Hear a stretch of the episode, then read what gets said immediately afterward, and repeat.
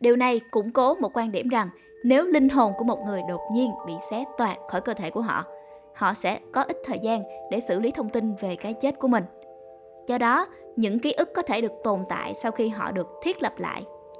Tất cả chúng ta đều sở hữu kiếp trước, nhưng ký ức của chúng ta có thật sự được xóa sạch trước khi bắt đầu cuộc sống mới hay không?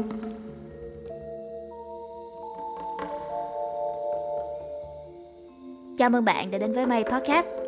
Cho những bạn lần đầu đến với May thì đây là không gian riêng dành cho các nhà sáng tạo đến từ khắp nơi trên thế giới, tự do thể hiện nội dung với đa dạng hình thức từ long form, truyện cho tới podcast. Tại đây thì độc giả có thể thỏa sức nghe và đọc những nội dung chất lượng cao được tổng hợp liên tục và nhanh chóng từ các nhà sáng tạo yêu thích.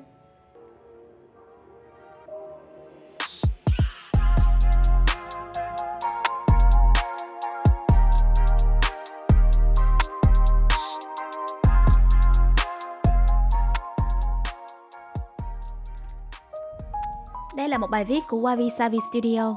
Ký ức tiền kiếp, thật thật hay giả giả. Các câu chuyện trải nghiệm tiền kiếp của những đứa trẻ đã được thực lại và gây nhiều tranh cãi trong xã hội. Bạn đã bao giờ trải nghiệm qua cảm giác déjà vu chưa? Kết quả của các cuộc điều tra gần đây cho thấy 60 cho tới 70% chúng ta đều đã trải qua déjà vu, ít nhất một lần trong đời. Dù chưa có lời giải thích đầy đủ, nhưng hiện tượng này thường liên quan đến các vết phòng rộp ở Thủy Thái Dương và một số trường hợp hiếm hoi thuộc về bệnh động kinh.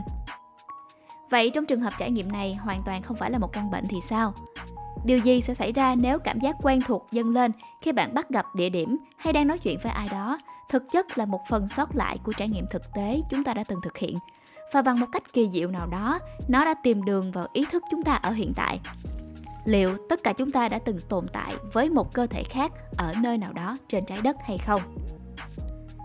Dù nghe có vẻ khó tin, có vô số bằng chứng và một lượng lớn các nghiên cứu trong cộng đồng khoa học đã cho thấy sự luân hồi không phải là điều chỉ có trong tưởng tượng.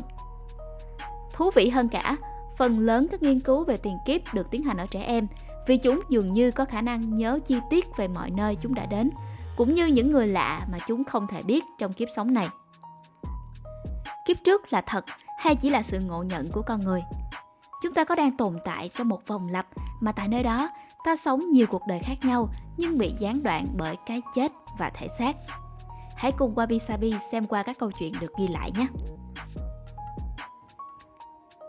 Những đứa trẻ có cuộc sống tiền kiếp Bài báo gần đây trên tạp chí You cho biết một số đứa trẻ đã từng thực lại rõ ràng diễn biến các sự kiện có liên quan đến hồi ức của chúng, dù các sự kiện này đã xảy ra trước khi chúng chào đời. Ví dụ, một cậu bé đã kể một cách thuyết phục về việc cậu đã từng là một cầu thủ bóng chày nổi tiếng trước đây. Sau khi kiểm chứng các giai thoại được đăng tải trên Google, người ta không khỏi ngạc nhiên về độ chi tiết cụ thể trong câu chuyện của cậu. Cậu bé Kate, một trong những ví dụ nổi tiếng minh chứng cho cuộc sống tiền kiếp của loài người. Bắt đầu với những cơn ác mộng về hình ảnh chiếc máy bay lao vào tòa nhà khiến chân mình bị gãy khi chỉ mới 3 tuổi – những bức tranh về hai tòa nhà chọc trời và một người đàn ông rơi xuống luôn được Kay vẽ ra, khiến cha mẹ Kay tin rằng cậu bé trước đây là nạn nhân của vụ khủng bố 11 tháng 9. Tương tự, câu chuyện về một cô bé nhớ mình đã đứng trên bàn làm việc vì sàn nhà quá nóng đã được lan truyền rộng rãi trên mạng xã hội TikTok. Con bé nói rằng mình và các bạn đã cố chui qua cửa nhưng lại không mở được nên bản thân đã nhảy ra khỏi cửa sổ và bay như chim. Mẹ của cô bé đã thuật lại. Đây liệu có thể là một nạn nhân khác của cuộc tấn công khủng bố năm 2001 tại New York, người hiện tại đã tìm thấy một cuộc sống mới. Kiếp luân hồi dưới góc nhìn của khoa học với một lượng lớn các báo cáo về cuộc sống tiền kiếp ở trẻ em, khái niệm kiếp luân hồi không còn là một câu chuyện huyền bí, mà trên thực tế, các nhà khoa học buộc phải xem nó như một hiện tượng nằm ngoài lĩnh vực chuyên môn. Năm 1957, chủ nhiệm khoa tâm thần học tại Đại học Virginia, giáo sư Ian Stevenson đã trở nên thích thú với khả năng con người không chỉ có một mà còn nhiều cuộc sống trên trái đất. Khi người sáng lập công ty Xerox Chester Carlson qua đời vào năm 1968 và để lại một triệu đô la cho nghiên cứu của Stevenson, ông đã dành cả sự nghiệp của mình để nghiên cứu ký ức về kiếp trước của trẻ em. Ông tiếp tục xây dựng một trung tâm nghiên cứu và cho ra một cuốn sách đỉnh cao mang tên Luân hồi và sinh học Trong đó, ông đã liệt kê lại 225 trường hợp trẻ em có thể nhớ về tiền kiếp một cách rất chi tiết. Một trường hợp nổi bật khác là về bé gái ở Sri Lanka. Cô bé này đã kể với mẹ rằng cô đã từng sống ở nơi tên là Kataragama, nơi cô chưa bao giờ đến và đã chết đuối tại một con sông. Cô bé có thể kể lại chi tiết câu chuyện, bao gồm cả việc mẹ cô bán hoa và họ sống cạnh một ngôi đền. Thật đáng kinh ngạc, sau những nỗ lực điều tra bởi giáo sư Stevenson, 27 trong 30 lời tường thuật của cô bé đã được minh chứng là sự thật. Giáo sư Stevenson thậm chí còn phát hiện ra rằng trẻ em không chỉ nhớ về tiền kiếp mà còn có những đặc điểm dị thường về mặt thể chất, như có vết bớt tại một vị trí trên cơ thể liên quan đến cái chết của chúng, chẳng hạn như vị trí bị đạn bắn. Đây là điều mà cộng sự và học trò của giáo sư Stevenson, Jim Tucker, đã tiếp tục điều tra kể từ khi người thầy của ông qua đời. Ông đã xuất bản vô số tài liệu tập trung vào các dấu tích trên cơ thể liên quan đến vết thương trong quá khứ trong thời gian ông làm việc ở Đại học Virginia. Jim Tucker đã nói, sau khi tôi bắt đầu cuộc hành trình nghiên cứu của mình, tôi có niềm tin vững chắc về cơ thể con người hay toàn bộ vũ trụ, rằng chúng ta không chỉ là cấu thành từ vật chất, mà còn hơn thế nữa. Phần lớn các báo cáo nghiên cứu của trẻ em khi kể lại kiếp trước đều có nhiều điểm chung. Thứ nhất, chúng thường rất trẻ, nằm trong ở độ tuổi từ 2 tới 5 tuổi. Các đoạn ký ức của chúng dường như mờ dần và thậm chí quên đi khi lớn lên. Thứ hai, những ký ức sẽ liên quan đến các chấn thương trong tiền kiếp dẫn đến cái chết, chẳng hạn như tai nạn xe hơi, tấn công khủng bố hoặc chết đuối.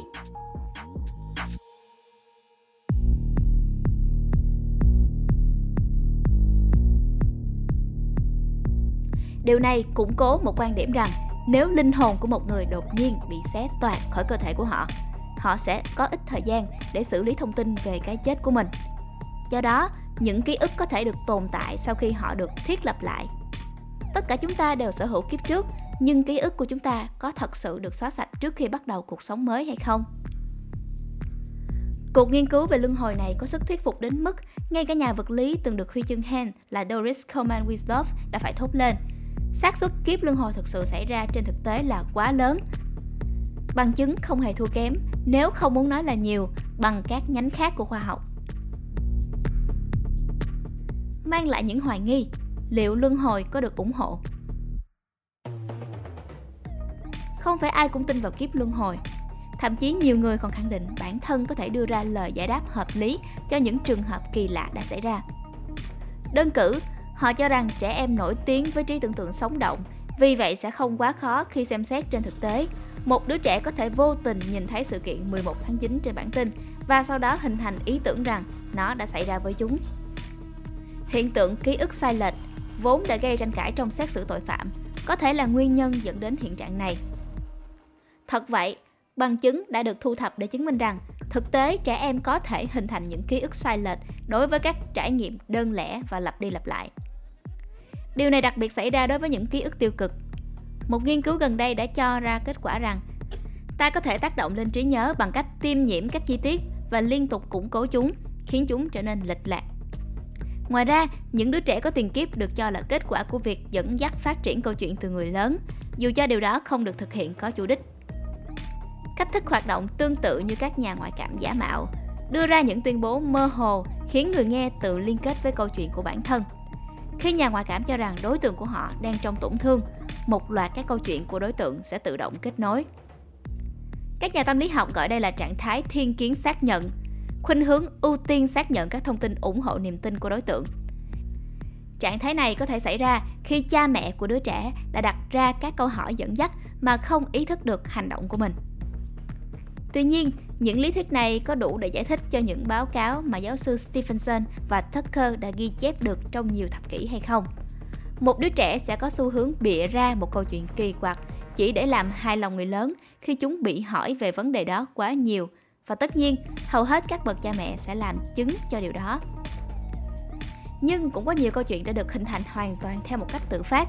Khi bậc phụ huynh không hỏi hay thậm chí nói về bất cứ điều gì liên quan đến chủ đề này làm thế nào để một đứa bé có thể nghĩ ra các chi tiết cụ thể về cái chết hoặc cách chết khi mà chúng chưa từng được tiếp xúc từ thế giới xung quanh Và quan trọng hơn, làm thế nào một đứa trẻ có thể hiểu rõ về một nơi mà chúng chưa bao giờ đến và chưa từng ai nhắc về nó.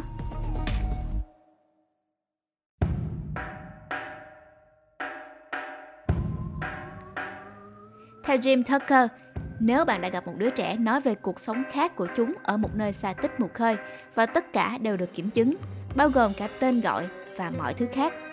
Trừ khi bạn nói tất cả chỉ là sự trùng hợp ngẫu nhiên, thì bạn thật sự không thể quy rằng tất cả những điều đó chỉ là sự tưởng tượng. Tucker hiện vẫn đang nghiên cứu về ký ức luân hồi.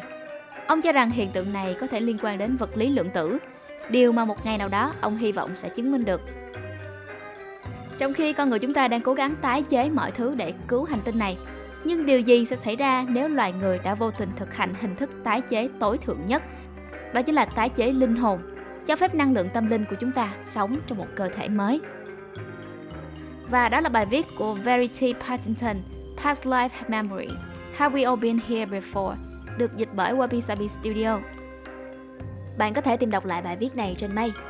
May là nơi những con chữ không bị giới hạn những nội dung chất lượng được truyền tải một cách đầy đủ và những thông tin được chọn lọc một cách tốt nhất. Hẹn gặp lại các bạn vào các số podcast tiếp theo của May, phát hành đều đặn hàng tuần vào 21 giờ mỗi thứ hai và thứ sáu. Còn mình là Ayla. Xin chào